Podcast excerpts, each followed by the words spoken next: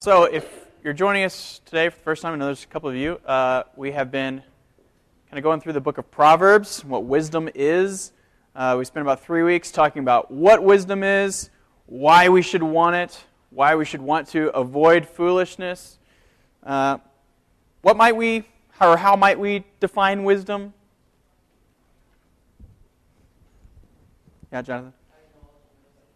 Yeah, having knowledge and knowing what to do with it, right? The right application of biblical knowledge, uh, like a sailor on a ship, knowing what to expect and then knowing how to get your ship in the right direction, right? Uh, and so now, for the next, I guess, six more weeks, we're going to look at, uh, through the Proverbs, several themes. So last week we looked at work and laziness or sluggardliness, slothfulness. Today we're going to look at the tongue, or why our words matter other than wisdom itself, which I don't know is necessarily a theme in the book of Proverbs, but it's just kind of the overarching umbrella under which everything else flows, the tongue is far and away the most frequent theme that Solomon writes about. He, there are around 90 proverbs uh, from in the 31 chapters of Proverbs uh, that talk about what we say, how we say it, what we don't say, what we should say, all of these things. And I read one author this week say that the average American speaks 700 times every day. It means you are typically going to open your mouth and say something 700 times today. And he wrote, okay, if, if that seems like too much, you don't, you don't believe that, let's just cut that in half. Maybe you just speak 350 times today. Or maybe you just lock yourself in the room today and you don't do anything, communicate with anybody else. You're, you're, we'll cut that in half again. Just lowball it here and say that you're going to speak 175 times today. Even if we just give the bare bones lowball estimate for how many times you're going to speak 175 times today, there is probably nothing else that you do besides breathing uh, that you're going to do 175 times today. But again, that's the lowball estimate. most likely, you're going to do this thing, speaking, 700 times today. There is nothing else you do today. No, there's nothing. Walking, okay, fine. 700 times today. So that's why Solomon gives so much attention to this. It's because you're going to do it 700, 700 times today. So we're going to do today, we're going to try to answer three questions again. We're going to try to answer what do we say? And by that I mean apart from the gospel, what do we say? What do we, what do we naturally say? What should we say?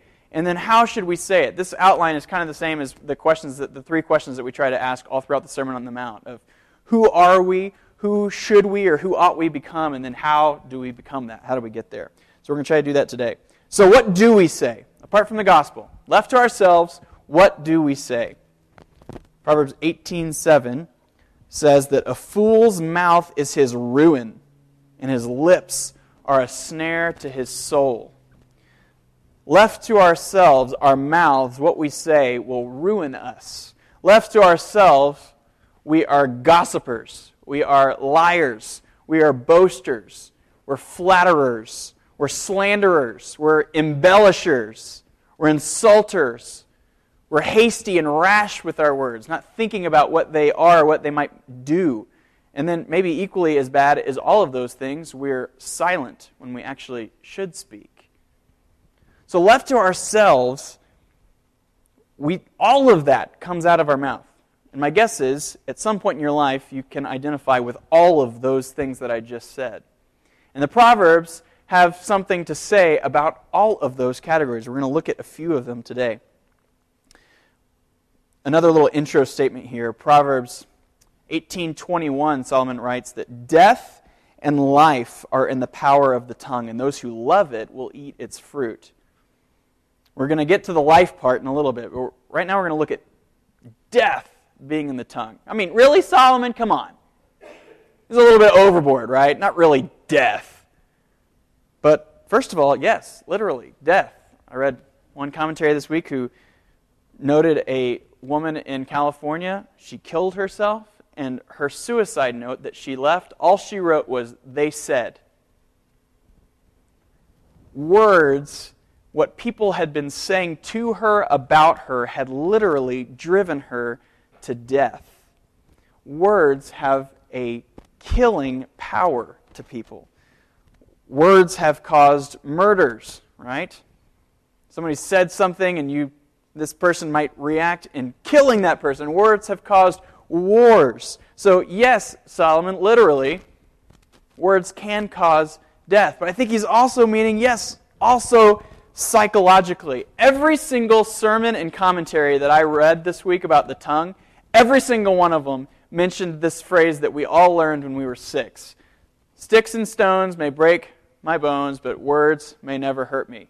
Right? We all know this phrase, right? And the reason every single one of these commentaries mention this phrase is because it's ridiculous. It's a load of garbage. I love, I listened to uh, Pastor Ryan's sermon on this, on our tongue, on our words from six or seven years ago. And he said, The reason we made up this phrase is because parents got so tired of having their kids come home being so hurt by the words of others at school that they gave them this lie to believe in that maybe maybe if I believe that words don't hurt me, then I can trick myself into thinking that they won't. But they do. Words hurt. 1218 says that there is one whose rash words are like sword thrusts. Sword thrust is, is a, a, a thrusting of the sword is meant to kill someone, right? And while you may be able to remove the sword once you've stabbed someone, the wound and the scar isn't going away, is it? So you can say, hey, I take it back, man. I'm really sorry. I didn't mean to say that. But the wound isn't going away. Words can really hurt. And we've all been really hurt by something someone has said, right? Either to our face or behind our backs. We know that words have the real, real ability to really wound words may never hurt me is, is garbage because it's not true. So, they can also not only hurt the receiver of the words, right? If someone insults you, it certainly hurts you, but it also, Solomon shows us, that it also hurts you, the, the speaker, the giver of the words. 12:13 he says that an evil man is ensnared by the transgression of his lips. The picture here that he's giving is like little spider webs coming out of our mouth as we speak, and then, and then we just walk into them and we can't get out, right? We're ensnared by the words, these evil words coming out of our mouth. I think this what might be what James has in mind. And if you've got your Bibles, flip over to James chapter 3. This is the longest most thorough exposition on our words and the tongue in our Bibles. Hebrews, then James, near the end of the New Testament. We there? Okay, chapter 3, verse 2, and we're going to read through verse 8. James writes, For we all stumble in many ways. And if anyone does not stumble in what he says in his tongue, he is a perfect man, able also to bridle his whole body. Think about it like this if we put bits into the mouth of horses so that they obey us, this little bitty thing that you put inside a horse's mouth, we guide their whole bodies as well. Look at the ships also. Though they are so large and are driven by strong winds, they are guided by a very small rudder wherever the will of the pilot directs. So also is the tongue. Or so also the tongue is a small member, yet it boasts of great things. How great a forest is set ablaze by such a small fire. And the tongue is a fire, a world of unrighteousness. The tongue is set among our members, staining the whole body, setting on fire the entire course of life, and set on fire by hell. For every kind of beast and bird, of reptile and sea creature can be tamed and has been tamed by mankind. James is saying every, every animal out there, the lion, the bear, we've got them in circuses, right? I can tame a lion to have him open my, his mouth and stick my head in it. I can tame this lion. But no human being can tame the tongue. It is a restless evil full of deadly poison. So James is saying our tongues lead us like a bit in a horse's mouth. Our tongues are full of unrighteousness, not only spider webs ensnaring us, but able to start like a tiny spark can set an entire forest on fire, a fire of destruction. Our tongues can lead in destroying, destroying those around us, a whole world of unrighteousness. So, how is this? How is our tongue that capable of destruction? Well, we're going to go through a, a few of these categories here. First, by gossip. 18.8, back in Proverbs. And you guys can flip around on these if you want. Maybe write them down or underline. I totally meant to have these on the screen for us this morning, but I kind of had I was a little busy yesterday. I forgot to do that with this dating relationships thing. So, 18.8, the words of a whisperer are like a delicious morsel. They go down in the inner parts of the body. He's saying, we love gossip. We love to hear it. We love to give it. And it's like a delicious little piece of candy, a little delicious piece of bread that goes down and just makes us feel all good inside. Why is that? Why do you like gossip? Repentantly, I do too. I, I'm drawn to it. But why is it? What do you think? Why are we drawn to gossip? Why is it so alluring, enticing? Yeah, Celiana? You want to know people's business, right? Leverage. Leverage. Good one, yeah. You store things away and use it, use it, use it later, yeah. Right. At least I'm not like them, right? Puts you in a place of moral judgment. Yeah, exclus- exclusivity, right? If I feel like I know something that somebody else doesn't, and then that's why often it drives us to go tell somebody else because it does make us feel exclusive. I know something that you don't, right? And that, I think those are really good. And I think also, kind of in jealousy, we like to see other people ruined, right? I think that's especially the case why we like celebrity gossip. Because these people who have it all together, they're rich and famous and beautiful, when their marriage fails or they get arrested for a DWI or whatever, we love that, man. Yeah, they're, they're, they're, I don't know, they're fake and we're, they're terrible. We, uh, we love to see people ruined, kind of put in their place, right? We, we know that people have always loved gossip, right? Because Solomon wrote this, however, many millennia ago. But I think we, as Americans today, just feed off of it. We love it. We are a gossip culture. Not just with the people in the hall, right? But like I said, we, we love watching celebrity gossip shows. Why is that? Because I think we want to hear people's business, and I think what Chris said is right. We love to sit in a seat of moral judgment. Say, I'm better than that. I would never do that. I'm somehow better off. One author defined gossip as saying, saying behind a person's back what you would never say to his or her face, right? That's true, right? So you would never talk about, I don't know, some relationship, what you heard about what happened last weekend with this guy and girl at school to their face, but we'll talk about it all day long in the halls with our friends, right? So this is gossip. And why is it so bad? 1628 Solomon says, A dishonest man spreads strife, and a whisperer separates close, close friends. It's bad because it's putting up barriers in relationships. It's separating us, it's separating community. And not only with just us. It'd be, it's one thing to gossip about people in this room and in our church, but it's also putting up a barrier when I'm gossiping about I don't know, Lindsay Lohan or whatever, whoever is in the news, it's putting up a barrier between me and Lindsay Lohan. How is that true? I'm probably never going to meet her, right? But how is it true that I'm putting up a barrier between me and her? I think it's what we just said earlier, what Chris said. It's putting myself in a place of moral judgment. So I'm better than her. She's not like me. I am not a sinner like her.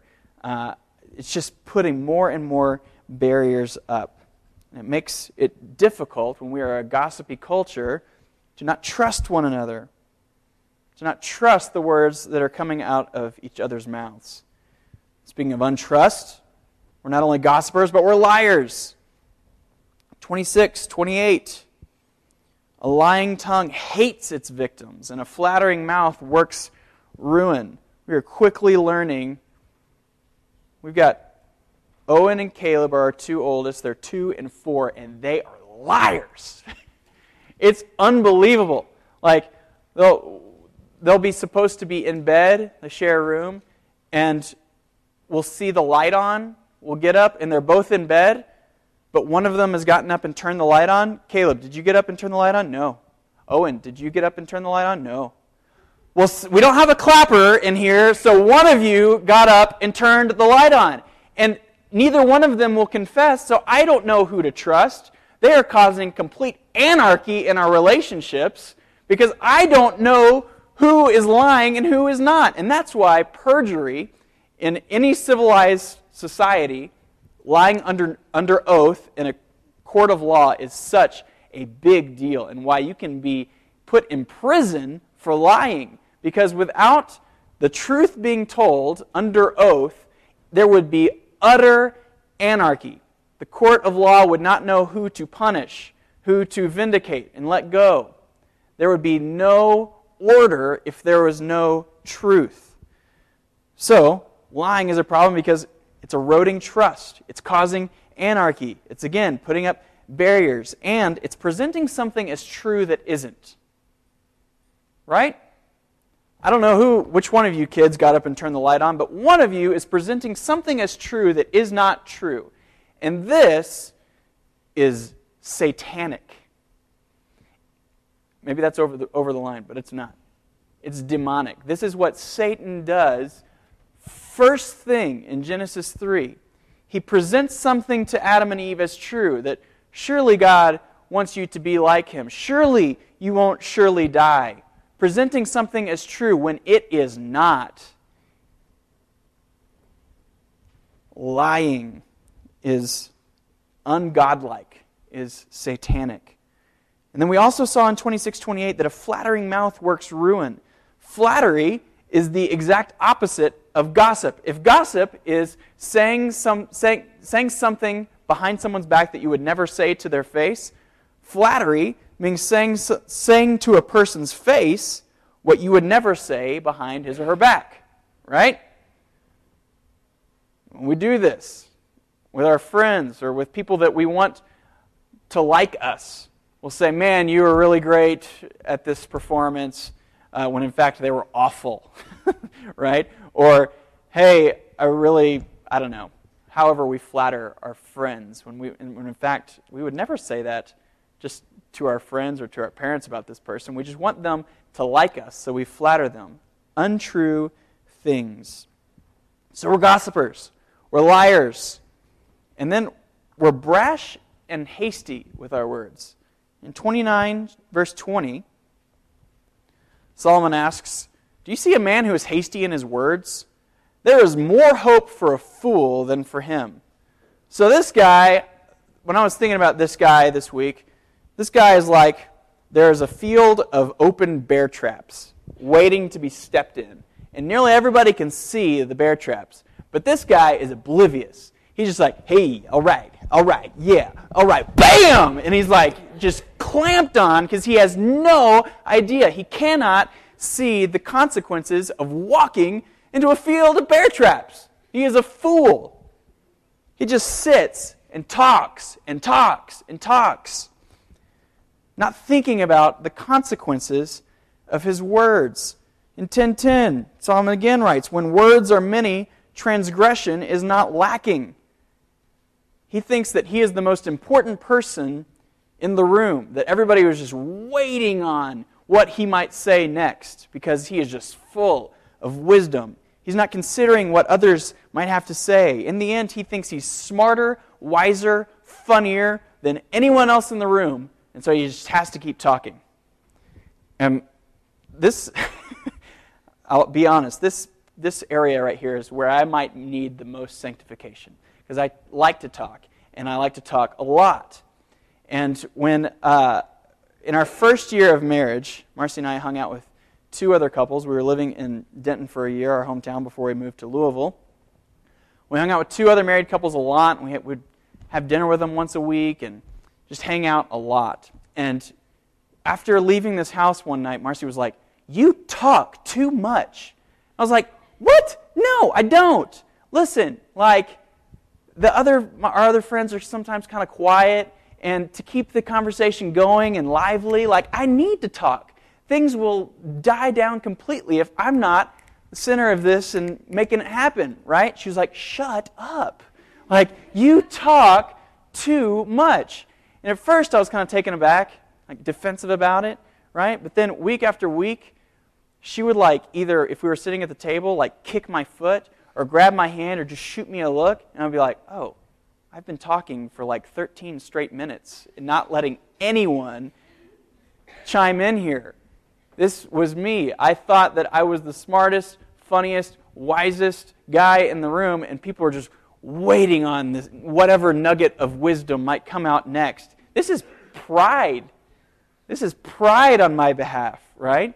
I think this is me walking through a field of bear traps. I think if we often now am beginning to realize how much of an interrupter I am when people are talking and I can just totally interrupt. I still do this and I need to be reminded of this.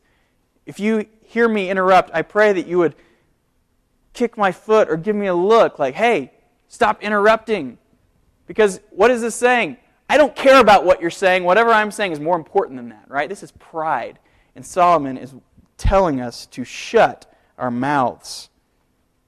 We can also not only open our mouth too much, we can open our mouth at the wrong time. In 26 7, verse 7, Solomon says, Like a lame man's legs, which hang useless. So they, a lame man can't use his legs at all, they're just there is a proverb in the mouth of a fool. So we can speak truth, but if it's not at the right time or full of grace, it's useless. Do you guys remember when I, on our first week of introducing the Proverbs, we kind of talked about how we mentioned this verse that Proverbs are great, and to memorize Proverbs is intended, but if you use them at the wrong time, it's completely useless, right? So let's pretend you're uh, at your soccer game. Caleb, you were at a soccer game yesterday you guys you guys won two games, but let's just pretend hypothetically that you lost. And you get up in front of your team and you stood up and everybody's down because you don't lose very often. And you say, It's all right, guys, an apple a day keeps the doctor away. What? No. Caleb gave us a wise proverb, but it was delivered at the wrong time, at the, in the wrong context, right? He stands up and say, "Can't stand the heat. Don't go in the kitchen." What? No. No, what his team needs to hear is something like, it's not how you, it's not whether you win or lose, it's how you play the game, or some proverb like this, right? Well, it's the same for our wisdom. We can often open our mouth at the wrong time. So let's pretend you, you, you have a friend who's really grieving something. They've lost a loved one, or um, they have they didn't get into the college that they wanted to, or something like this. This really hurtful time. Our tendency is to just walk in, sit down, and say, Hey, buddy, you're all right. Romans 8 28. God works everything for the good of those who love him. Right? This is true. This, this is true, right? This is truth. God is sovereignly working all things for those who love him. But perhaps we should talk about that thing in like four or five weeks. Maybe this person doesn't need to hear, hey, just buck up and trust God right now. Maybe this person needs you to put your arm around them and cry with them, grieve with them, mourn with them, instead of just spouting out just some theological truth. Or, how, how often do we find out a, a friend of ours is in deep, unrepentant sin? and we just don't say anything to them, or we might come up and say, hey, buddy, Romans 8 1, there's therefore no, no condemnation for those who are in Christ Jesus. Is this true?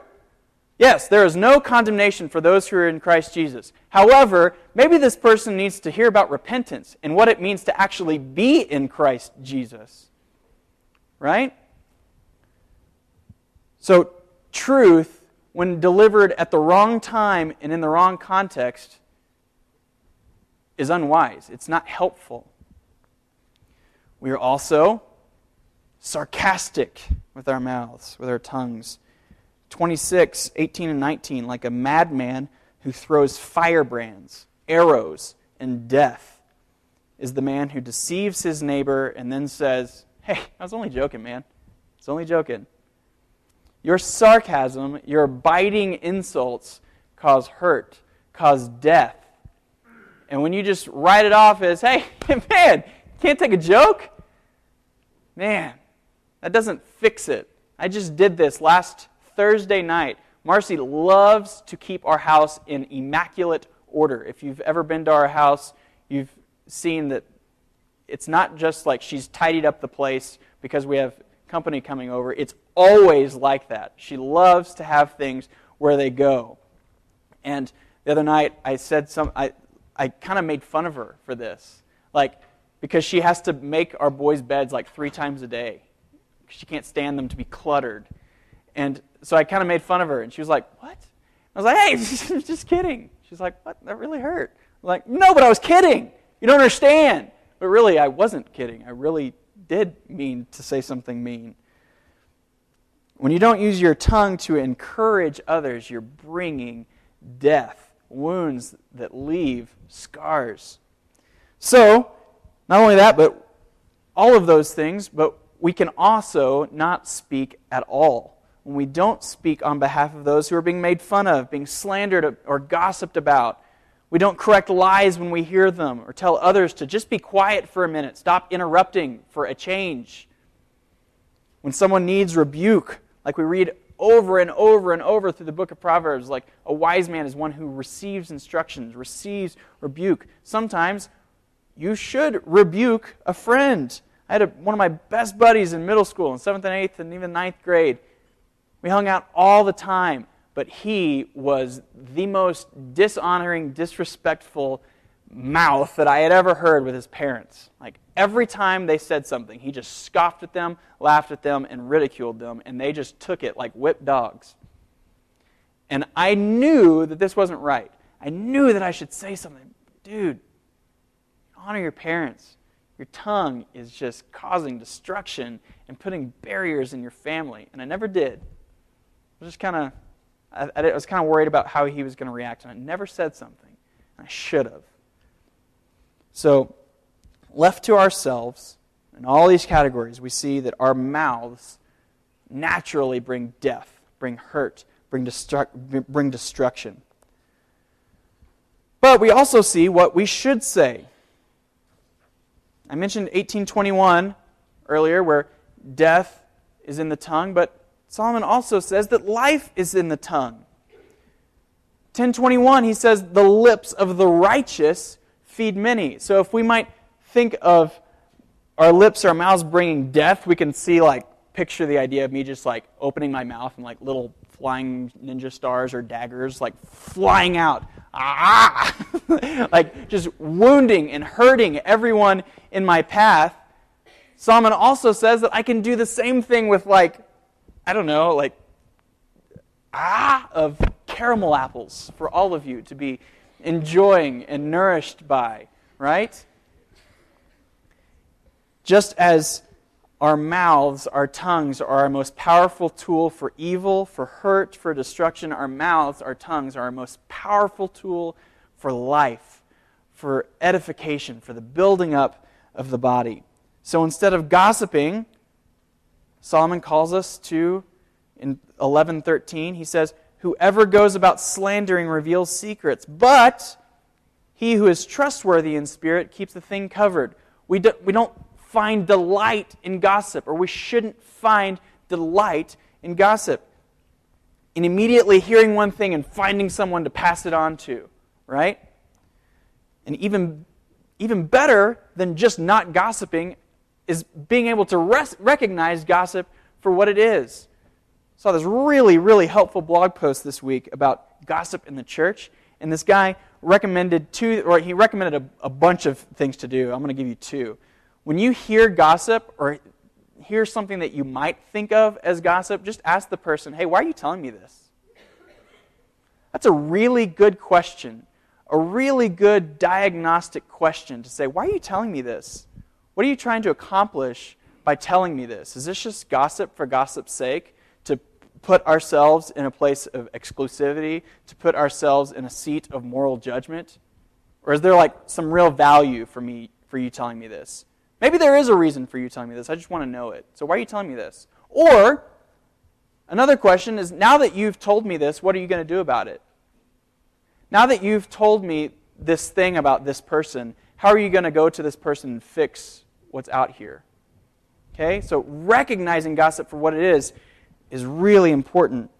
If gossip betrays trust and puts up barriers all in our relationships in our community, we as Christians should be in the business of destroying those, of living in community, loving and serving one another, and finding any barrier that we can, destroying it. So, why are you telling me this? Instead of lying, we should be truth tellers. 24 28, Solomon says, Be not a witness against your neighbor without cause, and do not deceive with your lips. Why should we not deceive with our lips? Because, as Trent just told, told us, if you guys were here in the first service, our God is a God of light, is a God of truth. There is no darkness, there is no untruth, there is no ill motive in him. And we are called to, if you are in Christ, to now image him more, to become more like him, to, be, to conform to the image of Christ, becoming more and more like him, becoming less and less dark, and becoming more and more light. We want to give an accurate portrayal of reality, right? If lying is giving a inaccurate portrayal of something that's true, we want to give an accurate portrayal of reality. Instead of being brash and hasty, Solomon says, Be like this in 1727 Whoever restrains his words has knowledge, and he who has a cool spirit is a man of understanding.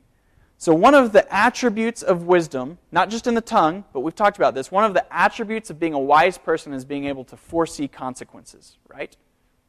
Being able to see what might happen when I do this, when I say this, when I don't get out of bed today, when I, you name it.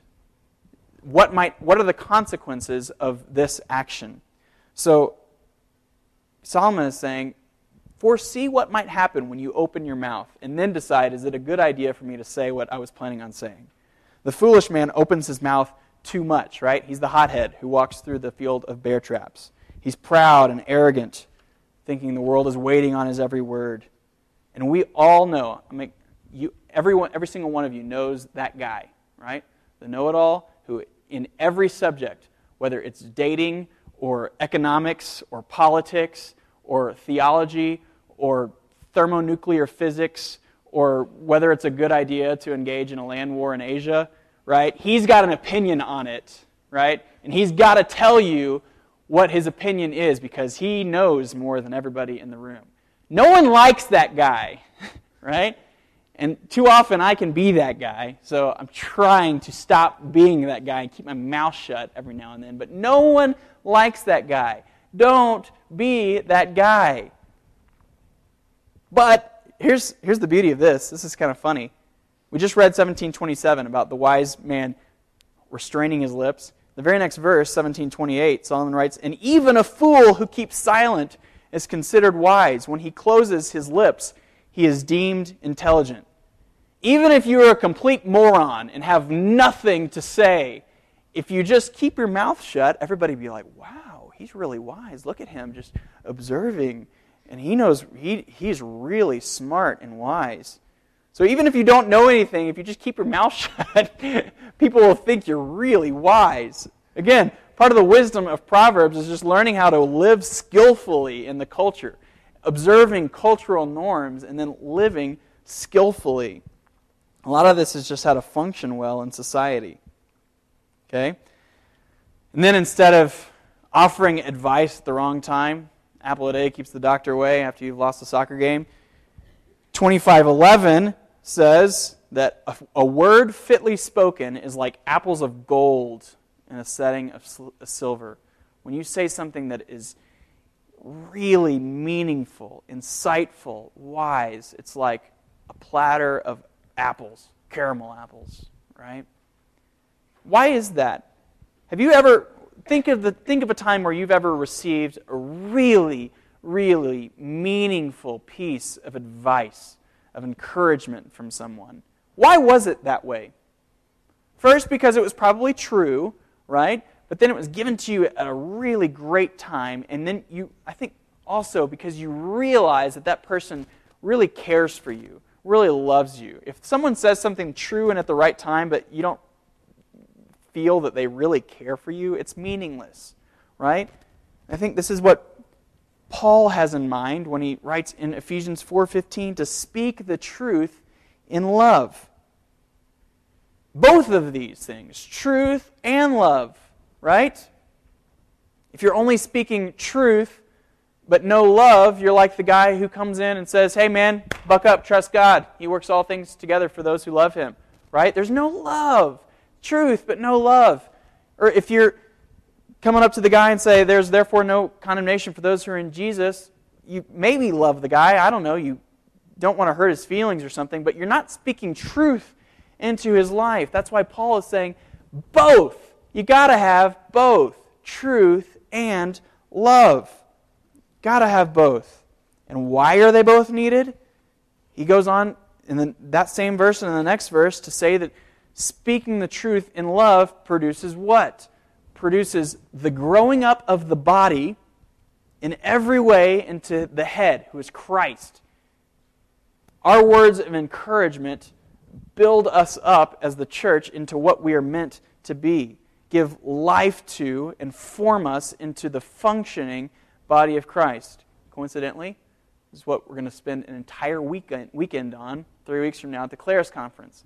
Speaking truth in love to form us into the body of Christ. The words of truth that we find in God's Word. So be there for that, okay?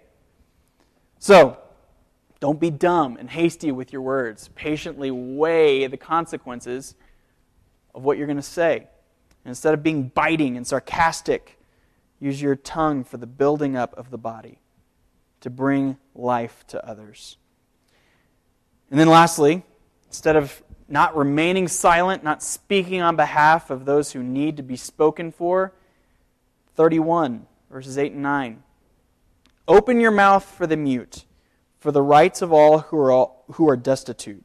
Open your mouth.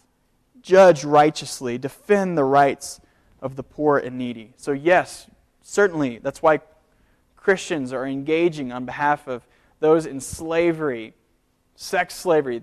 You guys, there are more slaves in the world right now than there were in the 1830s. That's crazy. And Christians should engage on behalf of those in need, of the poor. But also, I think we're encouraged here to open our mouths and defend against gossip, lying, flattery, insulting, sarcasm. All of this, we should open our mouths in, in truth and love and correct. Okay, so great. Just go home and work on what you should say and what you shouldn't say, and we'll come back next week and be better with our mouths, right? Right? Okay, ready, break.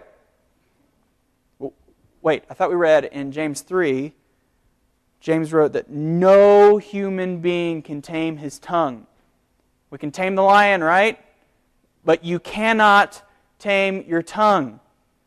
He says, Does a spring pour forth from the same opening both fresh and salt water? Can a fig tree bear olives or a grapevine produce figs?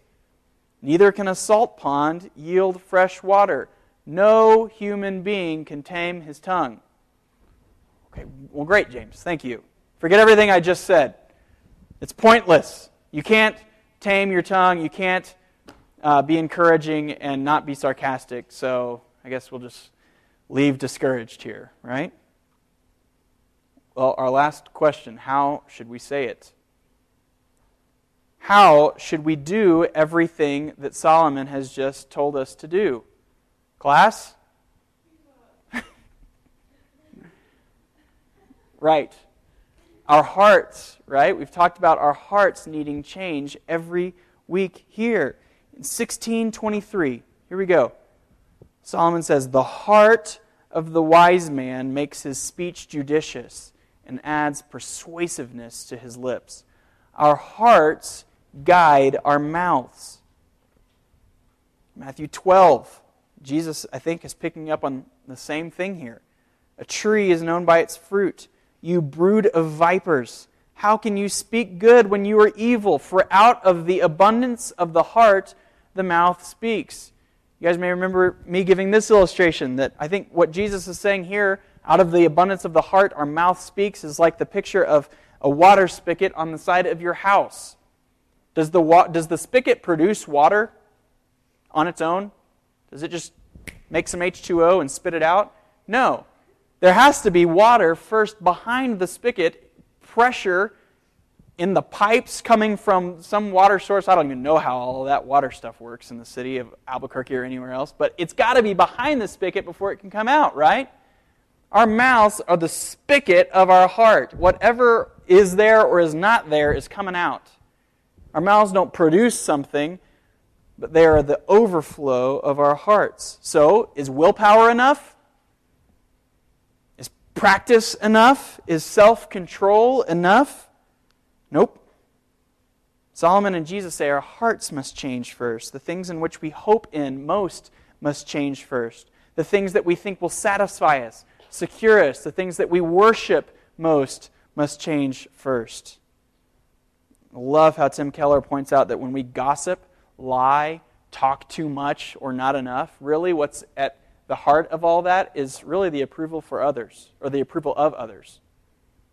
Do you guys see that? Why do you gossip? We talked about this, but generally it's because we want people to think better of us, right? In some way. We want them to think like we're somehow in the know, we're somehow cool, we're somehow better than other people, and so we gossip. Why do we lie? It's either to make people think uh, better of us because we did something and we don't want them to know that we did something, so we lie about it. Or we didn't do something and we want them to think better of us, so we say that we did something when we really didn't, right? Approval of others is the thing that we're worshiping most. We're worshiping the approval of others as a false Messiah, as something that we think will give us identity, security. So, what's got to happen? I love, love, love what Tim Keller has to say about this. He says Pentecost has to happen. What? What's, what's, what's Pentecost in the Bible as we see it in the New Testament?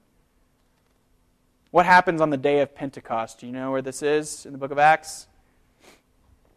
Acts 2, right? Peter has just given a great sermon to Jerusalem and Thousands have come to faith in Christ. And then what happens? Do you know? The Holy Spirit comes down. These people are here in Jerusalem from all over the world, from all different cultures and languages. The Holy Spirit comes, and they can now understand each other. The Spirit comes, and now they're able to communicate with each other. The speakers are now saying clearly and perfectly expressing themselves from the inside. And the hearers, the receivers, are hearing clearly and are perfectly receiving from the outside. Perfect communication, inside and out. Incredible. And this, is this happens because they have put their faith in Jesus. This is a reversal of the curse at Babel. You guys remember this story? Genesis? And they've, instead of obeying God's command to spread and scatter and subdue the earth. They're coming together and they try to build a tower to reach God and maybe even become gods themselves. So, what does God do to curse them? Just messes up complete language. So, those who are trying to communicate from the inside, the speakers can't do so. They can't express themselves clearly. And those who are trying to receive and hear, they can't understand they can't hear or receive clearly. Pentecost in Acts 2 happens when these people hear the words of the gospel and repent. Their hearts are made new.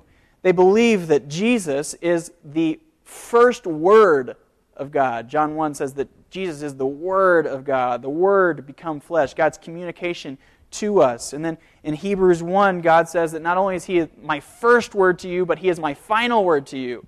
Hebrews 1, the, the prophets have been prophesying until now, and God finally and ultimately communicated to us in His Word, His Son Jesus. And then they begin to listen to the shepherd's voice, hear His Word. John 10. These people in Acts 2 can finally rest. They hear God's Word of approval of them. But only because God first gave Jesus the ultimate silent treatment of not communicating with him when he was on the cross. Jesus is saying, My God, my God, why have thou forsaken me? I think, why am I not able to communicate with you? I've been in perfect communication, perfect communion with you for eternity past, and now I can't. I'm hearing silence. The silence that we deserve, but now we are, because of that silence, able to hear God's word of approval for us. Then, when they hear this, these guys in Jerusalem in Acts 2, they receive the Holy Spirit, making their words and communication spring forth like a fountain. They no longer need to gossip, lie, insult, because they no longer need the approval of others. They hear a word of approval from God. So, what do you hope in? Is this you? Is this you that is one who hears God's word of approval of you? You are my son in whom I am well pleased. Jesus, he said this to Jesus at his baptism, and now because of Jesus, we can hear those same words from God to us. So, is this the approval that you long for? Is it the approval of others? And until this, you hear this word of approval of you from God, trust in Jesus as Messiah, as the one who will finally give you identity, security, comfort, rest, joy, then you might as well not worry about taming your tongue. You can't do it. Just, there's no point. But if you claim and love to follow Jesus, and your mouth is still full of lies, gossip, slander, insults, might be a good time to reevaluate whether you have truly believed him, believed him in the first place. Right? He said that a tree is known by its fruits. If your mouth is full of slander, boasting, flattery, gossip, do you really believe him? Do you really trust him? Rest in him? Tree is known by its fruits. So death and life are in the power of the tongue. Your words matter a lot, both for the good and well being of others, and the good and well being for you. Either flying daggers flying out of your mouth or a platter of caramel apples. They matter. Okay?